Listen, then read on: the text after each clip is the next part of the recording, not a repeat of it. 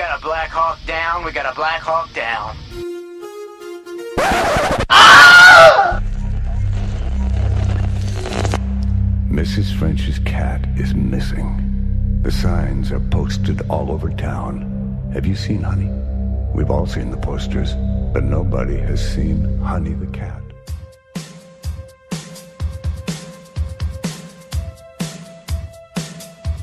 Statistical fact cops will never pull over a man with a huge bong in his car. Why? They fear this man. They know he sees farther than they. He will bind them with ancient logics. And probably the most important thing don't ever feed him after midnight.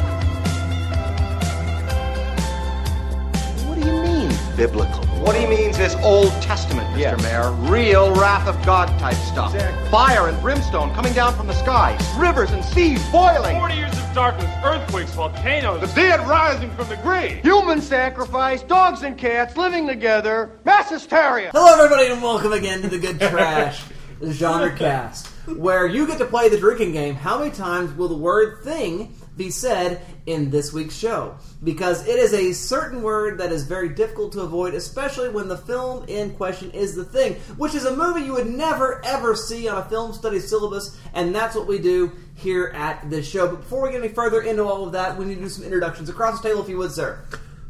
I am Arthur Gordon, and these introductions are pure nonsense. Doesn't mean a thing.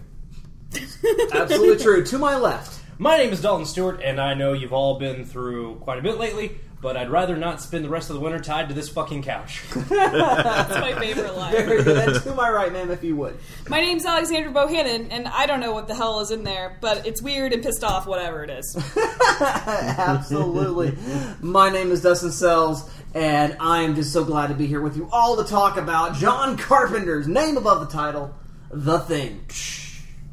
That's Really actually that's cool. actually a thing, though. I, to forgive the phrase is to have the name above the title. Yeah, well, it's actually the name of the uh, biography of Frank Capra, who's Frank Capra's "It's a Wonderful Life," etc. But to have your name above the title means that you, as director, are more important than Quentin say, Tarantino's blank.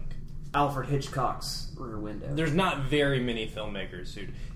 It, it is the rare filmmaker who is such hot shit that the studio knows having their name next to the title will make more money. and in the case of John Carpenter, it may be a bit of pretension. Yeah, he's a bit. Just yeah. saying. Yeah. But because he loves him some Howard Hawks, who happened to have directed the original version of the thing, and Howard Hawks very often had his name above the title as well. And so that's what's going on with that. Well, fantastic. So Although, let- if, if the discerning listener will remember, but way, way, way back on episode one, we did John Carpenter's Assault on Precinct 13, which was his first film with his name above the title. So, fun fact. which is only his second film ever. Yes. But, Wow. But at that point, he was already like, yeah, I got this. Yeah, with with assault on. When you're independent, you can do whatever you want. so, That's fair enough. Well, guys, before we move on, I do want to warn the dear listener: this is not a review show; it's an analysis show. So we're going to break down the movie. There's going to be some spoilerific spoilers. We will talk about in whom the thing happens to exist, all of that which brings tension to the film. But before we do that, we'll do a quick synopsis from the voice of the cinema, and then our quick thumbs up, thumbs down reviews. And if you choose to dare into the Arctic tundric wastes of our analysis, you are entering into spoiler territory, and there's no telling what you might be infected with. So consider yourself warned. Spoiler alert The Thing is Kurt Russell's father, and Keith David set it all up from the beginning. That is all correct. Well, Mr. Arthur Gordon, voice the cinema, could you grace us with a synopsis? Scientists in the Antarctic are confronted by a shape shifting alien that assumes the appearance of the people that it kills. It's the faculty, except for in the Arctic, except for it's before the faculty, and better. But let's move on. Let's do our quick thumbs up, thumbs down, quick reviews. I ask you first, Mr. Arthur Gordon, what say you? uh, it's a good movie. It's just not for me. It's just not my cup of tea. Uh, not really my wheelhouse. Uh, I, I love the practical effects. I think it's technically solid all the way around. Carpenter's a great hand. Uh, no different here. I, I struggle a lot with Carpenter's pacing uh, through a lot of his films. He's a very methodical director, and it, he, it has to be especially here with the theme because he's building this atmosphere and this claustrophobia of who who's the monster, who's going to kill who, and you know what are we going to believe. And so it's very important to this film, but it just it just takes me out of it a lot of times. And so it's I'm not going to disregard this film's value. I think it is a very well made film. I think it's a very good film, but it's just not my cup of tea. Yeah, it's taste. I understand that totally. Thank you very much, Mr. Arthur Gordon. Mr. Dalton Stewart, what say you? You know, uh, this is the second time I've seen the thing, uh, and, and I think I might like it a little less than I did. The first time I, I watched it, just blew my face off. I still like this movie a whole lot uh, more than Arthur. Uh, I think.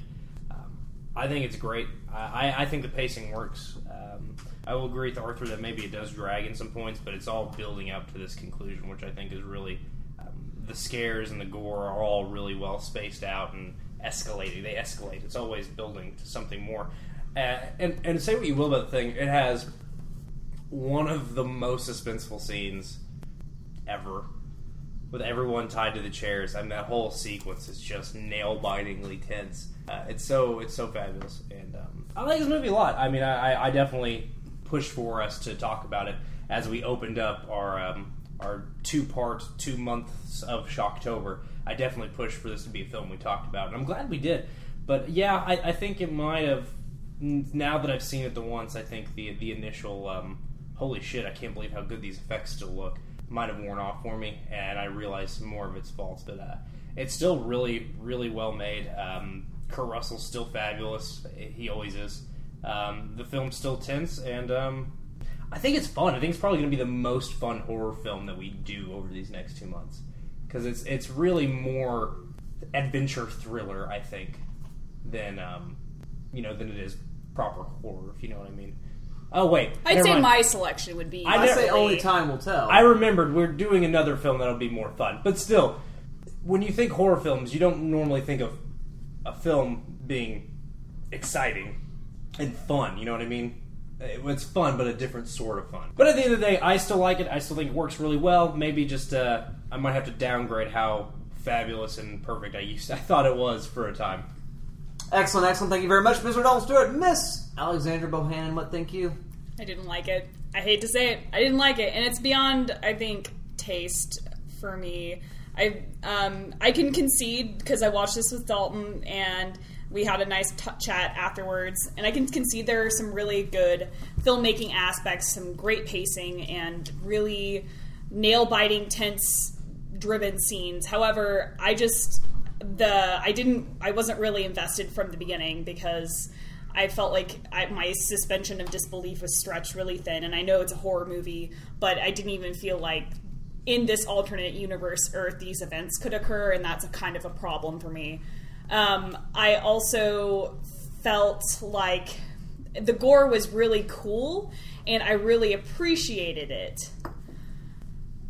But I have to say that after learning that like a 21 to 22 year old was the in charge of the visual effects that makes a lot of sense to me because it was basically a 21 to 2 year, two year old male given a, a hundred million hundred million hundred thousand dollar visual effects budget and say go nuts and everything was covered in at least five buckets of nickelodeon slime. And I get that is appreciated, I guess, but it's just it's I don't know. I don't feel like the whole thing, any of it, really worked for me at all, and that's just my Well, thank five you cents. very much for that, Miss Alexandra Bohannon. I, I like the movie. Okay, it's fun. It, it is more of a adventure sort of story. I, I do think uh, we need to fire the uh, the costuming director because that's the worst hat I've ever seen. I love that For- hat. for Kurt I Russell. love that hat. That is the worst hat ever in the history of hats. It is a it's a very bad hat, Harry. Um, but Very good. I'm, I'm moving right along. I, I do think the practical effects. I like how practical they are. They are a bit over the top and gory. There is this sort of uh, flower petal opening of the face of the dog. Oh my God, it's which so is cool. Super gross. It's so and, cool. and fun, and which kind of relates back to the original film because the uh, the things the thing itself is sort of a plant Yeah. people Oh. sort of thing. Yeah. Makes And sense. So there's a little connect the dots for those who are in the know. There there is a um, sort of a visual cue of the burning body of, of, of the thing running out in the snow.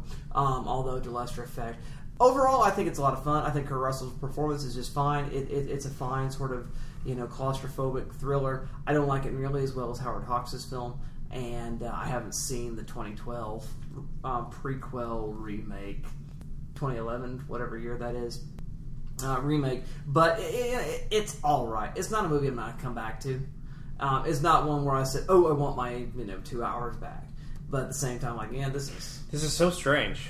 You remember when we talked about Big Trouble in Little China? Mm-hmm.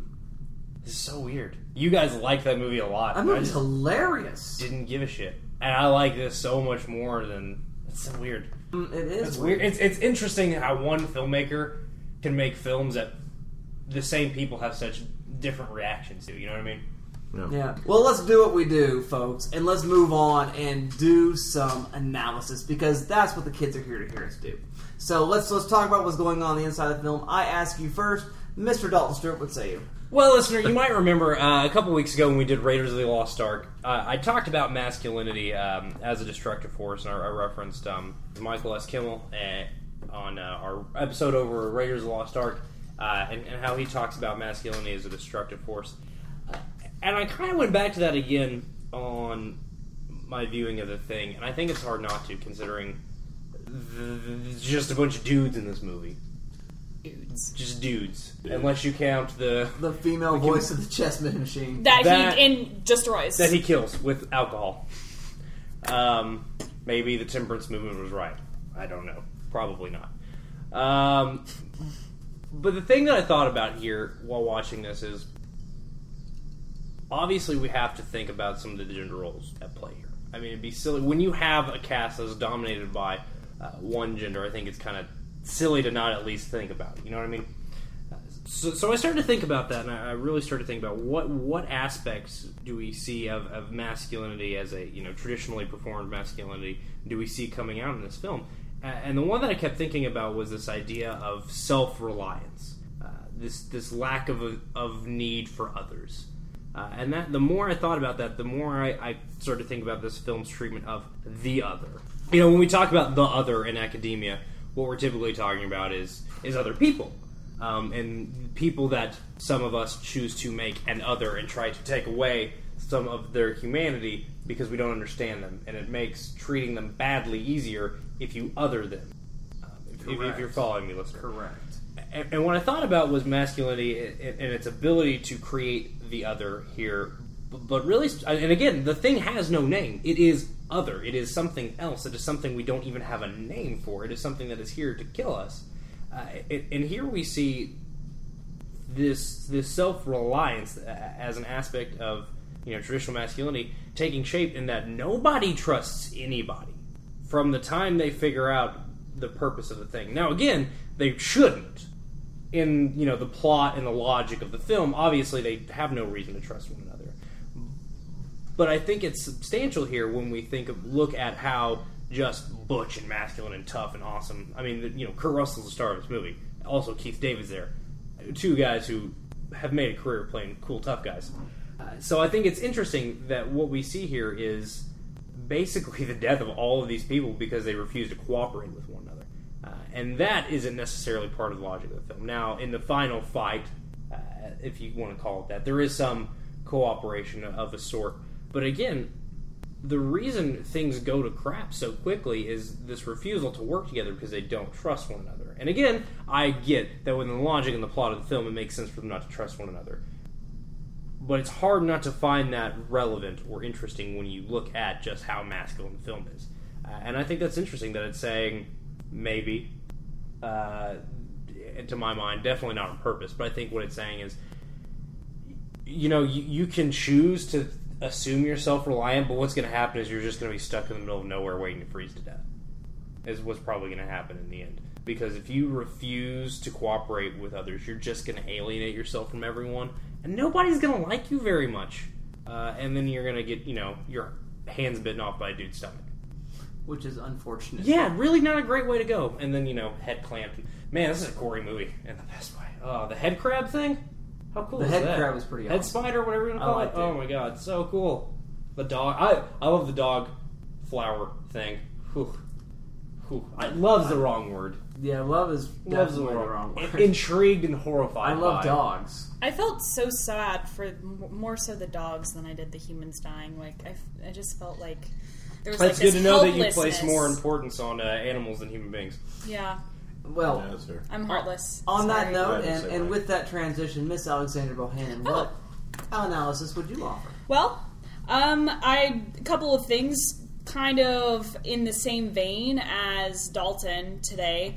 Um, there's this concept throughout the movie that I felt come up over and over again was the idea of McCarthyism, which McCarthyism, if you recall, Joseph McCarthy in the 1950s kept on pointing out famous celebrities and people. It just evolved into this huge debacle about accusing everybody of being a communist. And definitely throughout this movie, after we get through that really long like exposition phase, we get to the point of I feel like the true movie. I wish there was some way we could have had like what happened in the first half on like a title card. I know that's not realistic, and then get to the the tension really a lot sooner. But you know that probably wouldn't work, and I'm definitely not a filmmaker, so take what I have to say about that as a grain of salt. But I would have liked more of that tension and less of the oh there's there's dudes and people that were blowing up and things like that. Um, so the idea of as Dalton was talking about the other and having one group of people being alienated um, versus another, and there's this witch trial going on of who's going to be the who's the real source of all of the evil or the who's the perceived threat.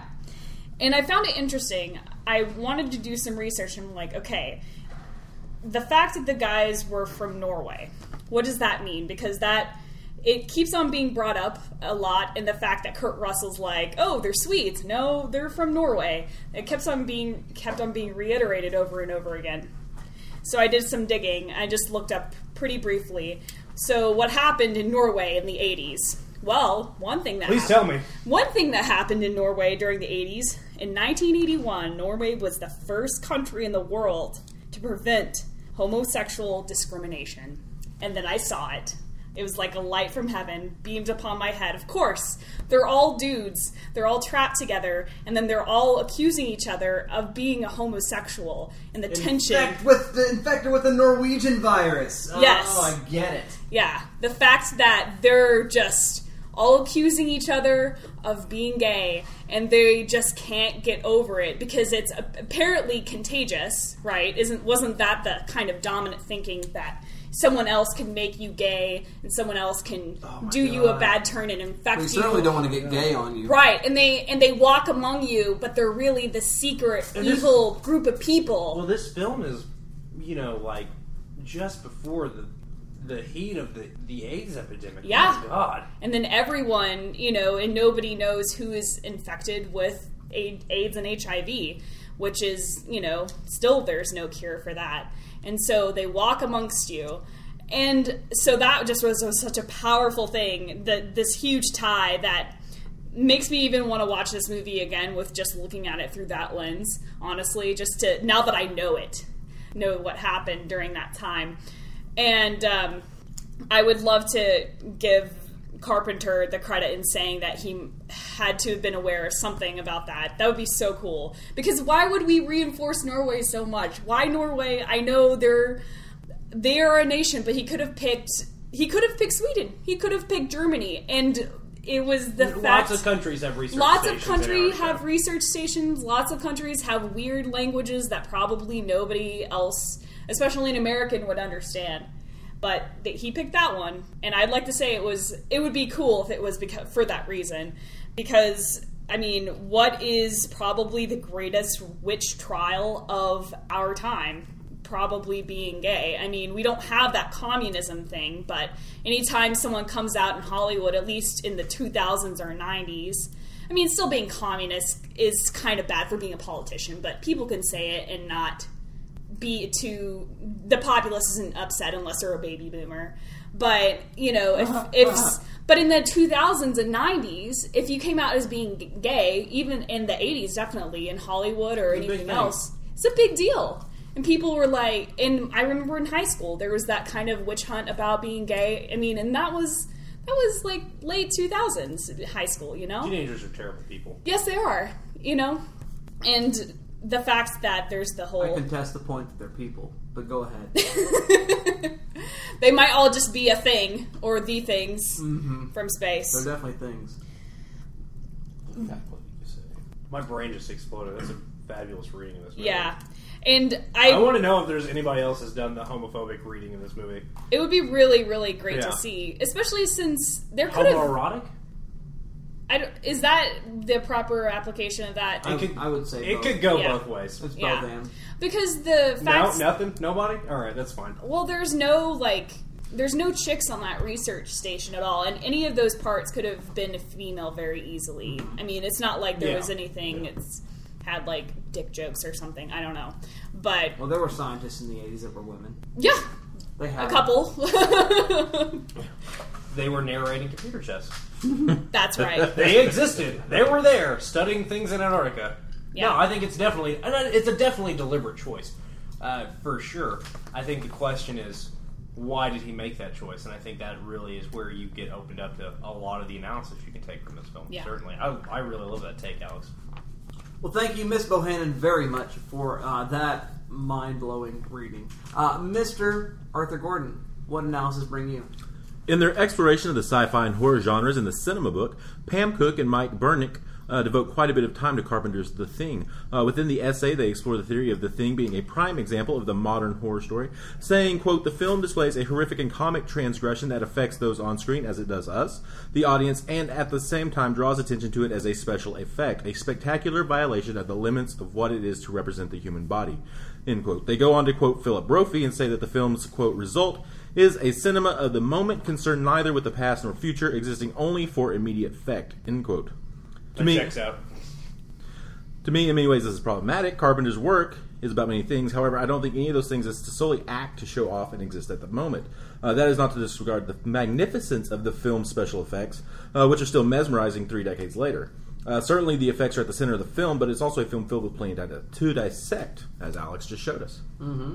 Any number of the theories could apply here. Freudian and Lacanian psychoanalysis, Marxism, adaptation, and auteur theory could all be applied, and you would find that you're dealing with a film of many layers. In his review of the film, Steve Jenkins echoes this thought, though, that the effects exist in and for themselves and calls it a modernist move. However, Cook and Burnick argue uh, that this fetishist appeal of special effects was simply an answer to the effects of laden films of the day, uh, coming out of the period of Star Wars and Alien, contemporaries of the thing. Carpenter is simply applying those same high profile effects to his own film, and it is done wonderfully. Rob Bottin and Stan Winston deserve all the credit that they receive, and it is certainly understandable that the effects would steal the spotlight from the film. However, you can't deny the script, the performances, the direction, and the mise en scène on display. Did you happen to see why uh, Stan Winston didn't want to get credit? Did you see that? I, bel I don't know. No. He, he came in because Rob Bottin was like exhausted. Like he had to like like he literally was like, nervous working like seven like nervous breakdown level, seventy two hours straight, Yeah. no sleep. And he helped with the dog, Yeah. helped set up the dog thing. He's like, no, I don't want credit because everything else is him. Yeah. and I don't want to take cool. away from him. I think that's cool. Yeah, it's- That's cool. Yeah. yeah. So we have a film that explores the fear of the unknown and change and isolation in Cabin Fever. Uh, you have the first studio film from an independent genre king. You have a film that is highlighted as one of the best from the 80s. Certainly, The Thing is a film that has to be looked at in hindsight to recognize what's really going on. The Thing is truly a landmark of sci-fi horror filmmaking, and to discount it or any film solely because one aspect seems to shine above the rest may be a disservice to that work and the people who put it together. When I said that That's checks out, I w- yeah. yeah, I want to clarify. When I said that checks out, I didn't mean that they're right. I mean that it's definitely a film that lends itself to you just being like, "Well, that was something. That was Yeah. that was a movie." Yeah. like, and you never think about it again. Yeah. And there's some films that are like that. Um, but I mean, obviously, it stood the test of time. Yeah. thirty years. So clearly, something's going on. I agree. I like that reading very much, Mr. Arthur Gordon. Sometimes you gotta you gotta tell other critics and analysts that they're wrong. Good job, Arthur. Yeah, very well played. Uh, what I want to talk about um, kind of uh, dovetails with some of the things that Alex has said, and also some of the things I think that Dalton has said so far tonight. And as I was watching the film, and I was already aware of his lack of female characters, I was not aware that the only female character was the voice of the chess machine, which was voiced by John Carpenter's then wife, Oh. who is killed uh, By whiskey. By whiskey. So read in that what you will, dear listener. And I was also thinking about race, and I, you know, because you know, you get in the northern climates, you begin to think about that. And of course, there there there are several African, or at least two African American characters. It seems that race is sort of a thing that's you know not really being bandied about, although there's sort of '80s kitschy. Uh, Roller skates and Stevie Wonder. Roller yeah, skates. Stevie Good Wonder, grief. and and you know, jive. Ja- Man, come on now. Yeah. And, and lots of reefer being smoked. So there's all of that. Um, there, there's that um, Windows character who's also sort of the uh, radio operator in David Cronenberg's uh, Videodrome. And Oh s- shit, is that the same I, guy? I think so. I didn't Oh, look it up, but it looks just like him. So I would be shocked. I'd be more surprised to find out it wasn't him. You're, you're, you're saying that he's um, of a- He's he's Latino. wait, was he really? I think so. I thought you were about to say that he was Jewishy, like vaguely Jewish. I, I was going to go with Latino because he always um, calls uh, what does he call uh, uh, Jeff, James Woods' character? He always says uh, not cabron, it's swearing. He calls him uh, jefe or something. Yeah, like oh, that. in Videodrome. Yeah, in Videodrome. Videodrome. He's Okay. always saying something to him in Spanish. In Yes. Videodrome. Okay, Yeah. no, I thought just you know because Checks he was out. the nerd character. He was. No. And when I say so, to clarify, listener, what I meant to vaguely Jewish, I mean vaguely Jewish in a Hollywood type sense. In that they have the sort of Jerry curl afro for a white guy. And that, yeah, and they're you know doing smart things. And so, but I I was thinking about that, and I was thinking about the Norwegians a little bit as a culture, which was also a major hotbed for hiding Nazi fugitives. Um, a great many went to Norway and to Sweden and whatnot. And then I was just thinking about the actual content of the film itself being one of these infection purging sort of films. Like there's this infection, uh, zombie films do the same thing, so you don't really know who all's a carrier, but they're dangerous and you don't want to be around them. And of course, you have to um, somehow um, deal with them in, in really kind of cold and callous kind of ways.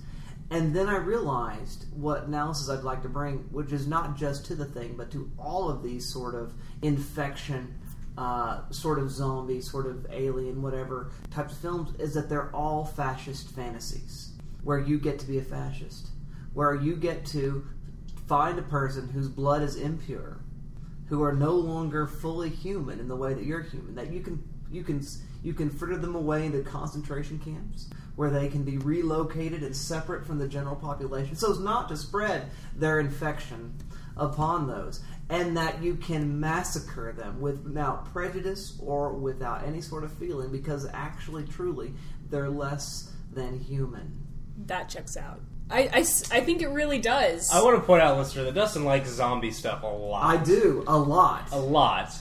Before anybody freaks out, I, wow. Uh, but now, now here, here's the thing. I, I, I, I think there is this sort of dark, broken part in human character where we all sort of want to be Nazis. Well, we talked about it on Dread. Fascism's sexy. It really, Mm-hmm. it really is. is. Yeah. And, and I, I think I think what we need to, to, to clarify this with because saying you know we want to be Nazis is extreme, and I think is going to confuse some people to be perfectly honest, um, and be like, uh, "The fuck are you saying, Dustin?"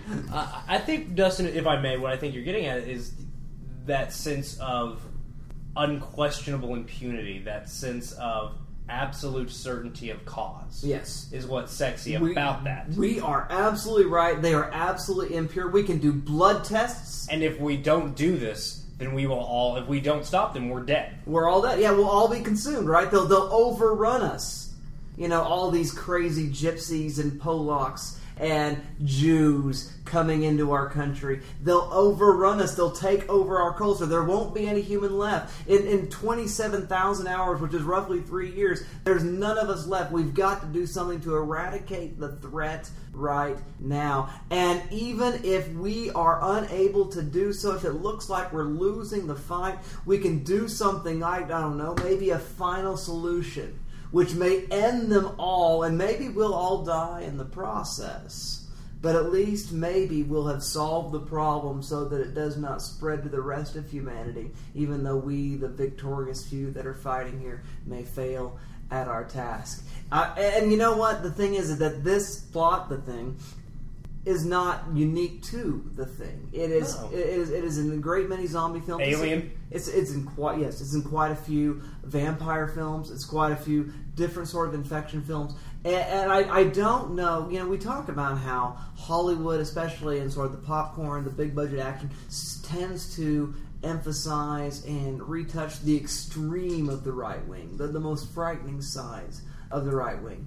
And uh, I, I'm going to have to say, after, the more I've thought about this, the more I realize that these sort of infection, you know, I'm thinking about the TV show The Strain, on which I'm, a, I'm on a podcast about that right now. They are really excuses, even though that particular film or TV series is doing some things to criticize fascism. It's got an actual former Nazi as one of the vampiric characters in the TV show. I, it, seems to me, though, they themselves function as an excuse where you can have this absolute sort of moral high ground where you know who's really human, who's really pure, and who really isn't, and you can exterminate slash take away their rights slash incarcerate them without trial at will, and it's somehow justified and frighteningly entertaining. And so I'm, I'm really disturbed by my watching of this film this week. Huh. That's an interesting reading. I, don't, I gotta think I about like it. it. further reactions. I gotta think about it. I mean, it makes sense because Kurt Russell's character, and I wish I can't remember his name, but the guy he ends up stuck with at the very Keith end. David. Thank you very much, Keith David, because I know he's a famous person. I just boobed on his name. So wonderful. Um, so Kurt Russell had it in for Keith David. I just don't feel like they ever got along. And then in that blood testing scene, he's just like, "Do it, do it, do it." And then Kurt Russell's like, "Yeah, I'm going to do it." And he's going to be an impure person, and I'm going to get to kill him, and it's going to be awesome. And then he does it, and then he's not, at least at that point. And and so I can really see that reading, and especially what you just said. Like he wanted to be justified in putting a cap in him. Like seriously. That being said, without like justification, he didn't do it. And I don't know what that says, but he didn't. Right. Except for Clark, who makes an attack on him, he shoots him right in the face. Well, Clark tried to stab him. Well, there is that. So it's sort of a self defense sort of thing. But, you know, there is this statement made by Keith David's character about, man, you just murdered that guy. Shooting Yeah. first Yeah, and asking shot that questions guy. later. But it's, it's sort of like, well, you know, after the burning of the Reichstag, I mean, what else do you left to do? And uh, it, it, it seems to be the same sort of justification. he couldn't have shot David Davis without the rest of them turning on him. He would- that would have told him that would have told them that he was one of the thing things parts. I don't know. I don't either. I don't either. But I, don't. that's just I mean, I don't think it's not valid. I mean, I think that's definitely there. I, I just, I, I'm, I'm interested to think now on, really hard on infection films as a genre uh, Mhm. of a sort. And as fascist fantasies. well, I don't know because there's so much going on in in so many infection things. There's so much going on that I feel like there's readings that override those reading that Yeah, reading. You know absolutely, what I mean? absolutely. Well, a But it's word can definitely- have multiple. Yeah, it's just it's wow. I, I've never made a reading that made me more sad. Yeah. Because I like these movies. Yeah. And I'm not sure what that says about me now. I think we got to think about it some more. And I think you know, it, at the end of the day, it does what we we do a lot of the show is the things you like might not always be so ideologically shiny. You know, take the time to think about that. Mhm. So there you go. Well, let's move on. Thank you so much for that analysis. Dear listener, we'd love to hear what you think about what we've said tonight. What you just said is one of the most insanely idiotic things I have ever heard. At no point in your rambling, incoherent response were you even close to anything that could be considered a rational thought. Everyone in this room is now dumber for having listened to it. I award you no points, and may God have mercy on your soul. And now we move on to a time where we must choose. You must choose. But choose wisely. That's right, dear listener. We must choose shelf or trash, else or instead, when it comes to John Carpenter's The Thing. Shh. I ask you, Dalton Stewart, what say you? I'm gonna say shelf. I think um, for the flaws that it has, this film is still so awesome, and, and, and you can see 30 years later why people are still talking about it and still watching it. I mean, the special effects alone, uh, which you know figured uh, uh, strongly in Arthur's analysis. I mean, those alone make this film worth viewing to me. I, I think there's other things of you know general pacing and suspense building uh, things going on here, and, and there's enough of this film being referenced to this day. And obviously, there's this thing is name checking things that ha- came before, but I mean, it has continued to carry on a line of uh, of suspense building that I think we see echoed uh, continually. So check it out, man. If only for historical purposes, I still think it's a really solid horror thriller. Uh, else, I would say check out The Grey, which we did last week. I mean, it's a movie about tough guys doing tough guy shit in the cold, uh, being pursued by a, a unfeeling force. Weird as I was watching, we watching this. I was like, man, it's a very accidental, perfect Coupling. double feature. Yeah. Yeah. I mean, they they really complement each other quite well. I think, just in terms of general plot uh, sort of things. I would also recommend you check out Robert Rodriguez's The Faculty, which we did our fourth or fifth episode wah. over. No, this is our second episode. Second episode. Second Second episode, which Dustin hates. Uh, but it's got a sweet homage to the blood test scene, Yeah. in which they all got to snort speed. Um, and Elijah Wood has the immortal line, "Showdown," which, which, and it's not that. I don't know why I said it gruff. It just happened. He goes, Yeah, he's not gruff at all. He goes, "Showdown" uh, between Josh Hartnett and um, He said something about a ring. generically jock guy. It's such a cool scene, though. Uh, Dustin should shut up and quit dissuading other hosts who haven't seen the faculty from not seeing it, um, because other people at this table like it. Uh, and that's really all, all I thought of. Obviously, check out some more Carpenter. Uh, since we talked about infection films and fascists, and James Woods came up briefly uh, when we talked about Videodrome, check out John Carpenter's Vampires. Because James Wood kills vampires, and it's cool. It's not a good movie, but it's fun. Maybe check that out too. Well, thank you very much for that, Mr. Dalton Stewart. Miss Alexandra Bohannon. Shell for trash, else or instead? I feel like I'm making. I think this might be my first straight up trash. Not even gonna say stream it. I'm sorry if I'm breaking any hearts here, but I'm not gonna pull any punches on saying I like this movie.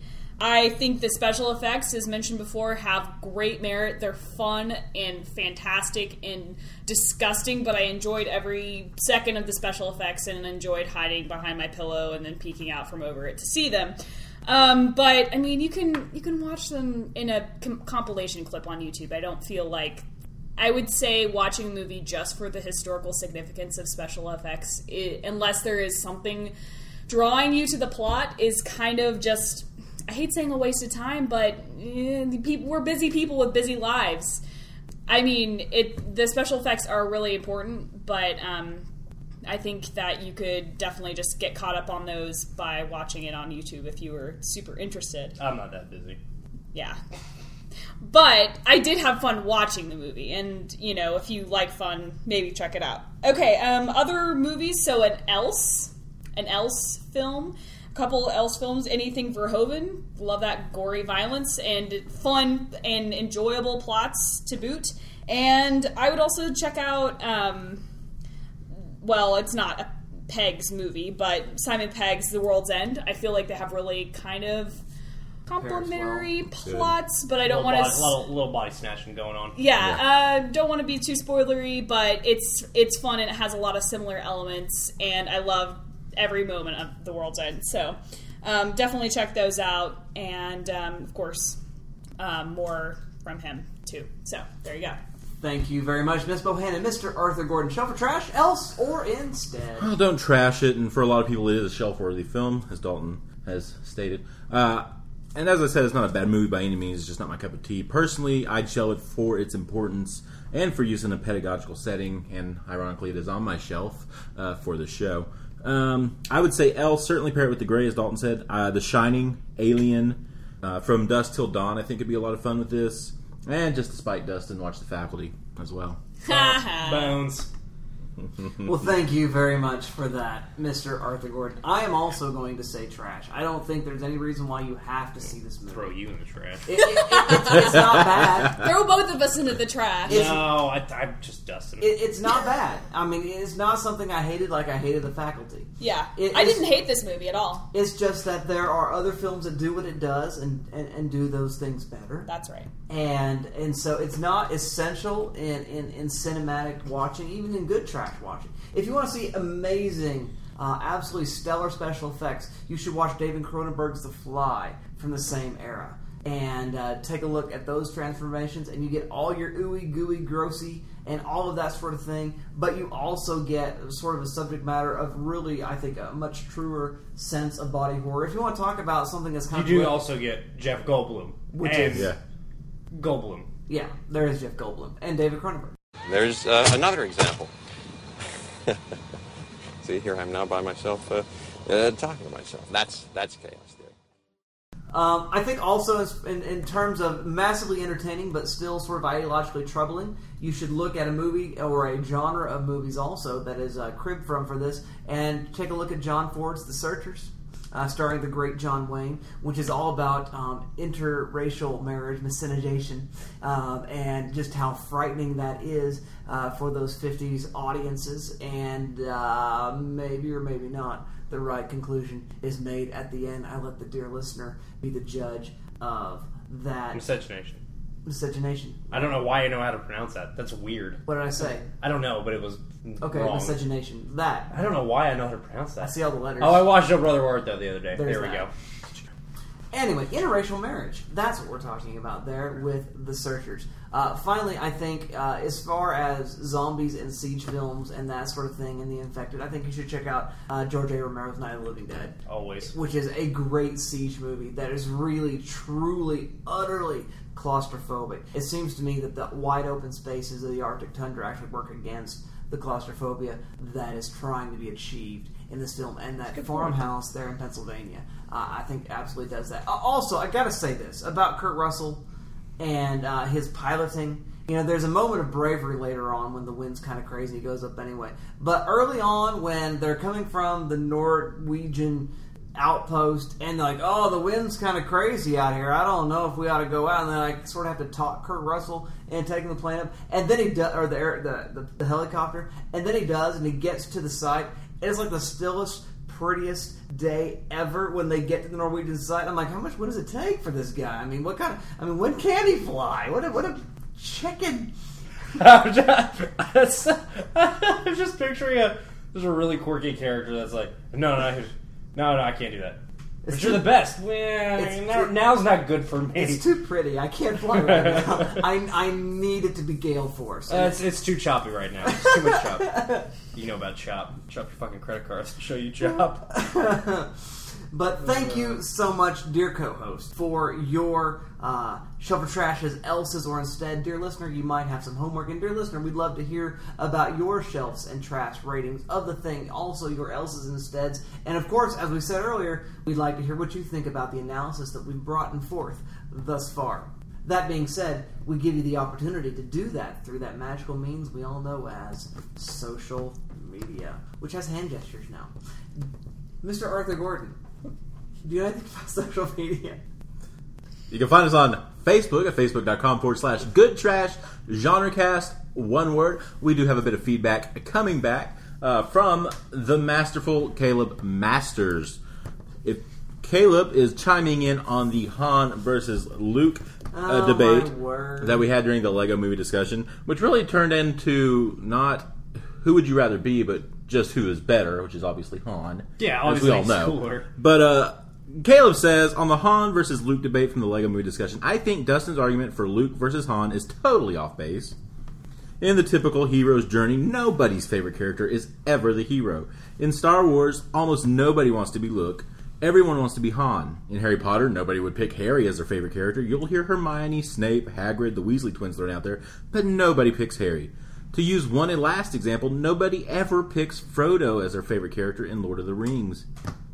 Why is this? Because for whatever reason, our main characters are usually painted as such a common man that they lack the charm and personality we all love. Aragorn doesn't even have charm or personality. He's just got sheer badassery. Yeah, he does. Just well, also Viggo. Viggo. Viggo. Mm.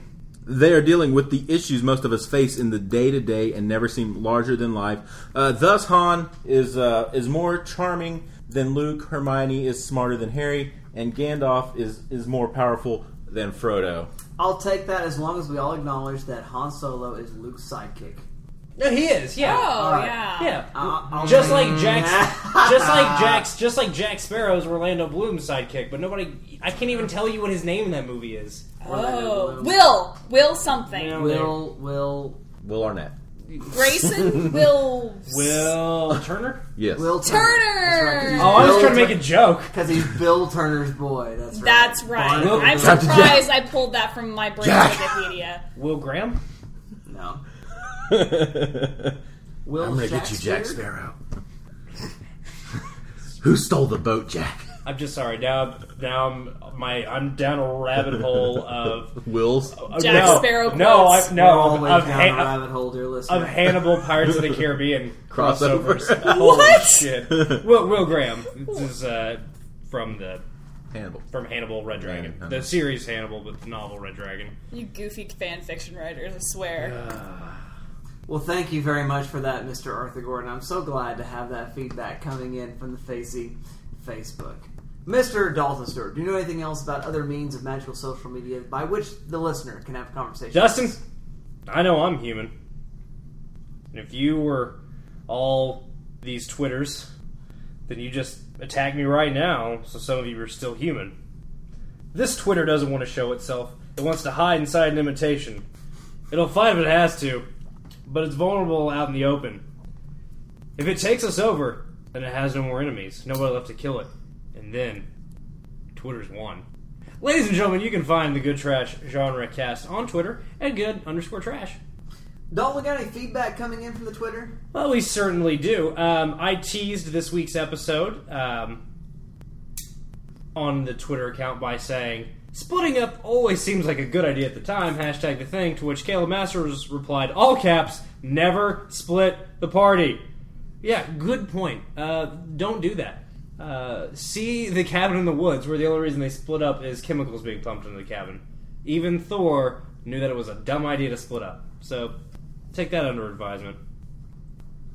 Lots of retweets and favorites, so, you know, that makes me happy. Um, mostly of a, a thing um, from Badass Digest I linked. Maybe read that if you care about video games. Uh, it, it's worth your time for sure. Uh, Caleb Masters wanted to let us know uh, because he sent this in before we posted last week's show that uh, From Dusk Till Dawn, the series is finally on Netflix. We talked about that last week, but uh, thanks for getting the word out there, Vesley. Vesley or Masters? Because you said both names. I meant Vesley was the one talking about From Dusk Till Dawn. Sorry, Vesley. Uh, Masters, I don't apologize to you. Brigham Cole shot us a link for Rosewater, which is Jon Stewart's directorial debut um, about the sad things, starring uh, Gael Garcia Bernal, who is Spanish but playing a Egyptian. a- Persian, Egyptian. Egyptian. Okay. So, uh, but anyway, uh, I'm really interested in that film. Uh, it's been a long road coming for it, and um, I can't wait to see it. Frankly, we also got a mention by Stitcher Radio's Twitter account for our episode of Whoa. It seems like they frequently mention shows, uh, podcasts that use their services, and just say, "Hey, this is a thing." But uh, thanks for that, Stitcher Radio. That's awesome. Lots of retweets and favorites as always. But we had some entries from Brigham Cole for our game: Liam Neeson versus Blake. the worst title. Okay, go ahead. Live, one night only. Watch Liam Neeson versus Bear. Grizzled Irishman versus Grizzly Bear. $1.50 domestics, Tuesdays at the fair. It rhymes. Liam Neeson versus. I'm not done. Liam Neeson versus the mighty hippopotamus in the gritty adaptation of Hungry Hungry Hippos. Oh my Gosh, no way. Also, Liam Neeson versus a kangaroo.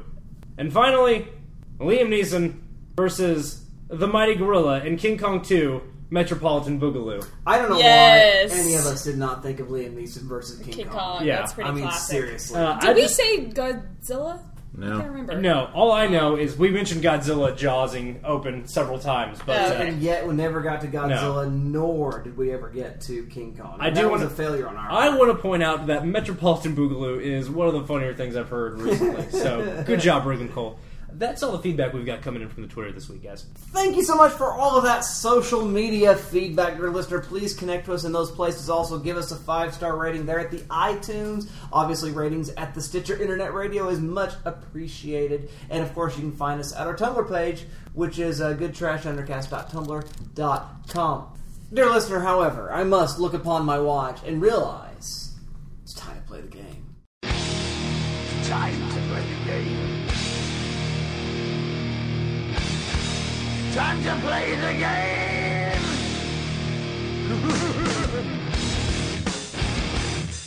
The Yes. game is how would you know that your GTGC co hosts are infected and are aliens? That's right. How to know if your GTGC co-hosts are infected by aliens. Brought to you by The Thing. The Thing. When you don't trust gays, communists, and wannabe fascists, watch The Thing.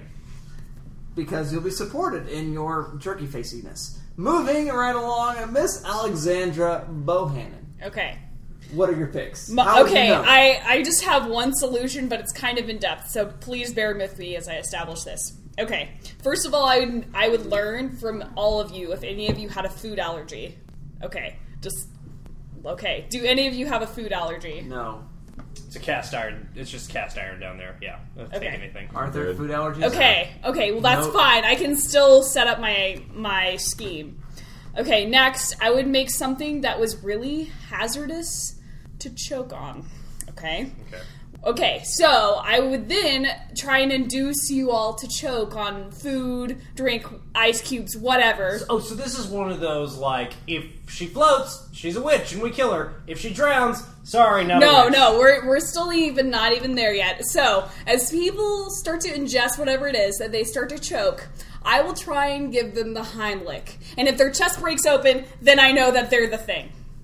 Okay, um, that is actually a real possibility of occurring. You're going to be very close to us when we're like revealing. Right. our Okay, but this here's the thing because you're not What is laying you're I am the thing. because you're not laying prone. I am the thing because thing. you're not laying prone and I'm not trying to like pump your chest. Gotcha. You can. I can I can just let go of Okay, you all and right. know Push. I yeah, cuz I'm and then So, so if we if we had had a food allergy, what was the? Well, it would be easier to induce choking in you because you Yeah. probably your chest, your would throat would then you just close. give us a damn EpiPen because we're the thing. We're probably not gonna have a food allergy anymore. oh, that's a good idea. Yeah. See, but all of this revolves around doing the Heimlich and cracking your chest open. Wow, that's disturbing. I Well, thought thank of you- this a long time. Thank you very much for that, Miss Bohannon. Mr. Arthur Gordon, how would you know if your co-hosts were the thing? Dalton goes more than a minute without interjecting. He could be an alien. Dustin actually enjoys a Robert Rodriguez film that isn't From Dusk Till Dawn. He might be an alien. Dalton dislikes a David Fincher film, especially Fight Club. He could be an oh, alien. yeah, that's obvious. Alexandra boldly and quickly proclaims the first two Harry Potter films to be the best, Oh. and the rest of them to be garbage. Oh. She could be an alien. Dustin balks at anything noir, horror, or Hitchcock. He could be an alien. Very good. I do have a taste. There, there's some truth to that. Thank you very much, Mr. Arthur Gordon. Mr. Dalton Stewart, what are your selections? I don't. How think, would you know? I don't think I want to follow that. uh, I'd only gotten as far as as Arthur, uh, and really, I would just keep talking about tricks. And if he didn't interject with illusions, Dalton, I'd be like, "All right, I got to light him on fire now." See, but I was thinking that they know your idiosyncrasies and they know your brain patterns, so they were able to mimic you in exactly everything. That's why I wanted they to all seemed your, a little. They, chest. they all open. seemed a little. Oh, stop! Don't. it was always the quiet one, you know. They had yeah, affected the whole they time. talked like didn't the least. They went out Yeah. of their way to not. So yeah, if, if I shut up for a moment, please light me on fire Oh, because okay. I'm already gone. All right, I'll I'll write that down and use it as a permission. The only other thing that I came to mind was again talk a lot of shit on Harry Potter, and if Alex isn't trying to defend it, then clearly she's been lost. yes, definitely. And really, if Dustin uh, doesn't act smug in any capacity, then clearly Hurtful. he has become Oh one my. of the dark ones. Hurtful, hurtful, hurtful. Okay, You know I love you, buddy. Here, here, here are my solutions, which are, are are very idiosyncratic, very, very small things that I happen to know about the co-host. So, dear listener, I'm about to pull back the curtain just a little bit, and you're about to know uh, a little bit of information about our dear co-host. Uh, Oh, first my. of all, Miss Bohannon. Oh. Um, I, I think we'd have a conversation about how handsome a man looks or doesn't look whence reading a sweat, whence, whence wearing a sweater vest. because we've had more than one conversation about this, haven't we? Yes. and I won't tell you which way that Gosh, goes. that's really forever ago. but it's very specific, and there's no way the aliens would know. That's true. right? if I were to ask Arthur if he remembers, and he fails to belt out singing from Adele, Don't you remember? then I know he's infected as an alien. Mr. Dalton Stewart, what I would do is just go ahead and shoot him in the head because you know you can't be too uh, careful. Oh my gosh. I'm Dustin, just you, kidding. You ignorant slut. If he doesn't call you an ignorant slut, you're Nope. probably an alien. What, what, what happens with Dalton is he just comes over early for recording, and if I've cooked food and he eats it, I kill him. Oh, there you go. There you go. Immediately. Because he will not eat my food if I cook it. I don't know what's wrong with him. That is so But he hates my food. It's not true. Oh, only when specifically invited over will he eat my food. I don't understand. It's a very strange idiocy. Don't I, I feel bad. It's weird. I don't know where it came from. this was a very personal game. It was a It little was bit. very attacky. I'm not comfortable right now. I think I'm gonna leave.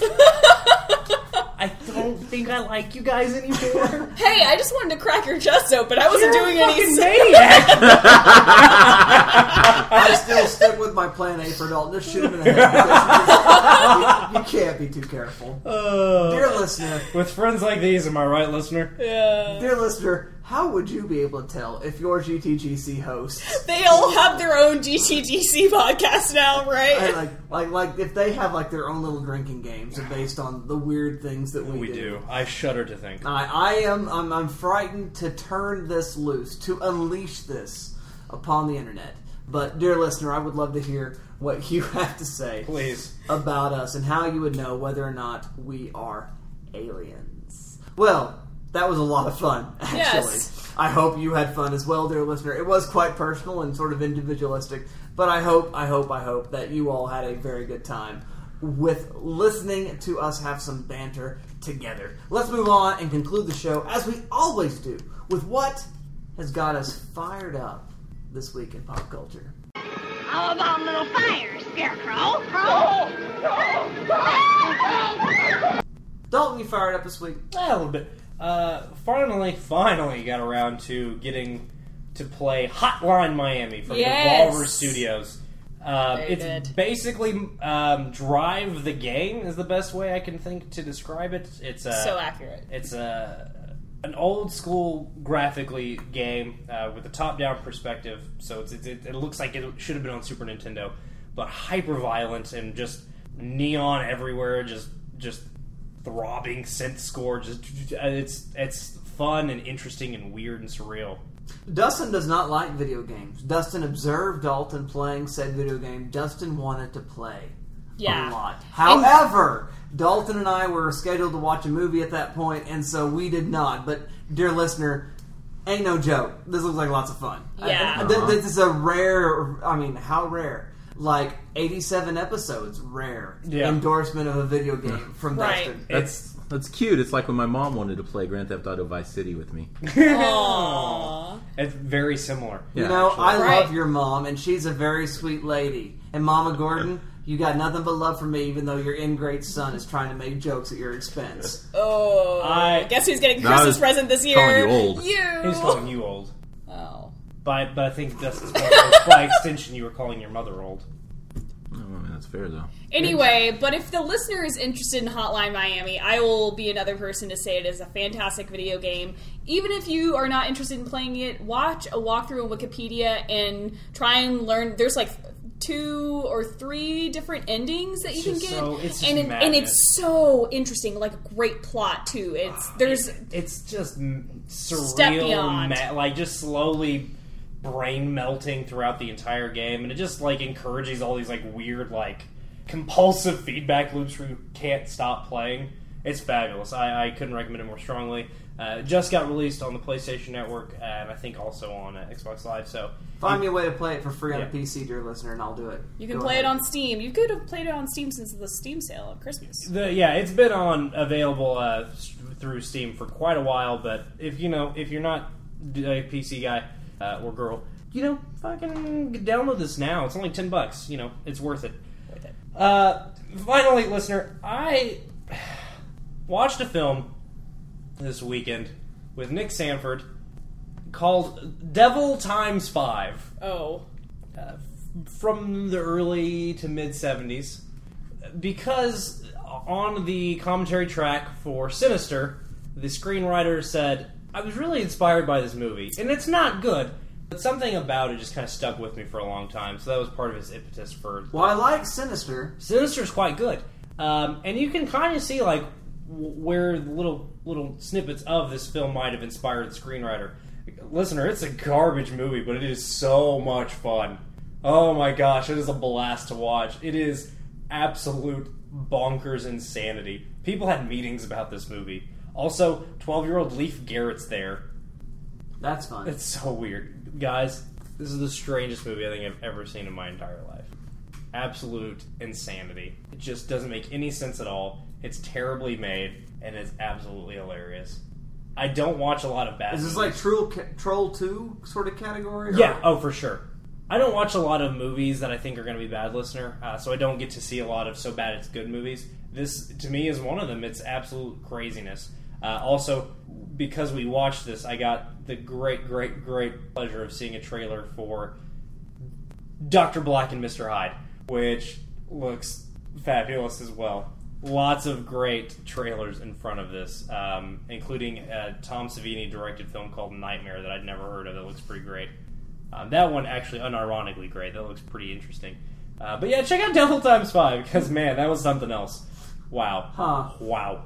Wow. Thank you very much, Wow. Mr. Dalton Stewart. Mr. Arthur Gordon, are you fired up this week? Eh, not really. Um, but I'd highlight a couple of films I'm looking forward to for this fall as There's we're moving lot out of the coming out. blockbuster season.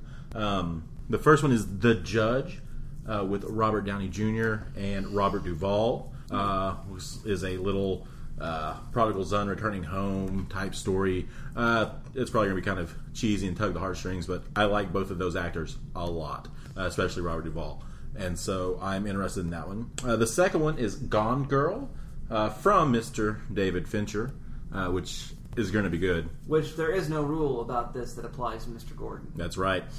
and so I am looking forward to that. I like Affleck. I like David Fincher. I'm excited. Uh, finally, the third one that I want to point out is Tusk, which is Oh, Kevin yes. Smith's new horror film, uh, following up Red State, which is a very good film, I think. Uh-huh. And so I am excited to see this one and what he has to offer again. The similarly named Horns uh, is something I keep seeing more and more about. It's been in development for forever. It feels like. You mean Harry Potter and the Devil Incarnate? Yes, it looks freaking great. Uh, based on a novel by Joe Hill. Okay. Yeah. It, Okay. The last trailer I saw for it just kind of like melted my face a little bit. I like Joe Hill. Yeah, I know you do. So that's why I told you about it. Cool. Excellent. Thank you very much for that, Mr. Arthur Gordon. Miss Alexandra Bohannon. Um, are you fired up this week? Yes. Um, let me briefly talk about Dota real quick. We're getting a new update and we're very excited about it. They're adding a character. I'm sorry. They're adding a character that is very controversial because his whole. You don't need to know anything about Dota, but his whole thing is that he um, detonates mine and mines and traps that you set throughout the map, and you can't detect them. They're invisible, and so he also has a self-destructing power. So it's they've had like some runs in the test client, and uh, people that have this character on their team have a nine percent higher loss rate than others. So he's going to be a detriment to both teams playing with him and against him, and it's going to be So awful and fun. It's a character for assholes to use, essentially. Yes. Okay. Just- meaning it, it is the internet troll character. Oh my. Yes, and so it's going to cause havoc. And people have been screaming about having this character for ages, and so they're getting it, and we're all going to hate it for a while. Okay, but it's exciting that something's happening there. Um, and then an actual thing outside of Dota is I started watching House of Cards. Finally, it's been on my um, mental queue for quite some time, and I am in love. And Yeah, it it's great, right? fantastic. I Ow. did not realize that uh, Fincher did it. Another Fincher project, um, and they also have the original miniseries, the British miniseries, on Netflix as well, which I'm going to check out once I finish the uh, however many episodes that are on Netflix. But man, are they? That's some great acting and directing, It's and fun. oh, that's rife for analysis. Straight up, that'll fun. be It's a good show. fabulous. So those are a couple of things I'm fired up. About. I do about. feel the need to point out, yes. as much as I like Fincher, Yes. he was only involved in the first two episodes, which is kind of a bummer. He's not the showrunner, and they kind of pitched it like when the Yeah. show, they made it seem like he was the showrunner, and he's not, which is fine. He doesn't Yeah. have time to be a showrunner. But I mean, I think he's so influential in the look of that show by directing the first two episodes. I agree. because the whole series looks like a Fincher movie. But uh, yeah, I yeah oh, I see that. Just Kevin Spacey, just power. Yeah. Yeah, Joel Schumacher directs episodes three and four. I Yeah, and they they are great. Joel Yeah. Schumacher's episodes are really good. Yeah. Um, a lot of familiar names in Yeah. the directing That's credits. cool. for those. That's cool. Yeah. Chop off their yeah. faces and We've fry talked them about in it. the I skillet. couldn't more highly agree with you, Alex. We've talked about the show quite a few times in the course of its life on this show. So good. Dear listener, thank you so much uh, for listening to all that my co-hosts have said. I also am fired up, but only about a single thing, and that being Jim Jarmusch's "Only Lovers Left Alive," starring the great uh, Tom Hiddleston and the greatest Tilda Swinton. And uh, they are fantastic as Adam and Eve, uh, very ancient vampires who happen to be married, one living in Tangier, the other one living in Detroit, as one does. And uh, they are world weary and sad and hipsters and loving of life and more alive than the rest of us. And they call the humans zombies. Because we suck so much. We do, and we're not even the vampires. It, it really is um, a- just a brilliantly set design piece. I had the opportunity to watch this in the home of one Mr. Dalton Stewart, and I have to give props to the viewing experience there at Studio Stewart. And uh, You want to watch movies? Come to my place. I got I got it figured out. good times were had by all, and so really enjoyed that and enjoyed the movie and recommended it highly. I'm a person who knows a lot of things about vampires, and this is a vampire movie that even though I saw much of what was coming, coming plot wise, what I saw visually, I never saw coming. Oh my god. And that is something. and It's I a like it it's a much. good looking movie, guys. Whew. I want to see it. Me Yeah. too. Watch it. Watch it now. Well, thank you so much, dear co-hosts, for your picks. Dear listener, we'd love to hear about what you're fired up about this week, and we want to continue rifling right along down our Shocktober horror movie marathon with next week's film. You want to say it, Miss um, Bohannon? American Psycho. Starring the great Christian Bale. Uh, this is one of the very few female director films that we're going to be tackling this uh, on this show. Really, Never. Yeah. I mean, we don't Never. Oh, now I'm really sad. We don't mean to. It just kind of happens. Doesn't that happen way, a lot. Be- well, unfortunately. because I mean, you know, there's there's more women in Congress percentage wise um, per capita than there are women in film directing. Oh my gosh, It's- and that's really low. I know. we'll talk about it next week. Yeah, we got next week's show. It's a We're not- good movie. Well, You should watch it, and I you like should it. like it, and you should have a conversation with the people that you care about after watching it, or other things that we've suggested this week. Because the movies are so much more than just ninety minutes and popcorn and buckets of soda. No, dear listener, the movies are about how we can reflect on what we want, what we desire, what we fear, or what we fear that we want and desire, as may be the case with a thing. And that conversation helps us live more meaningful, fulfilling, and satisfied lives. That's what we do, what we do. So check out a movie, have a great conversation, and until next time, dear listener, we'll see you.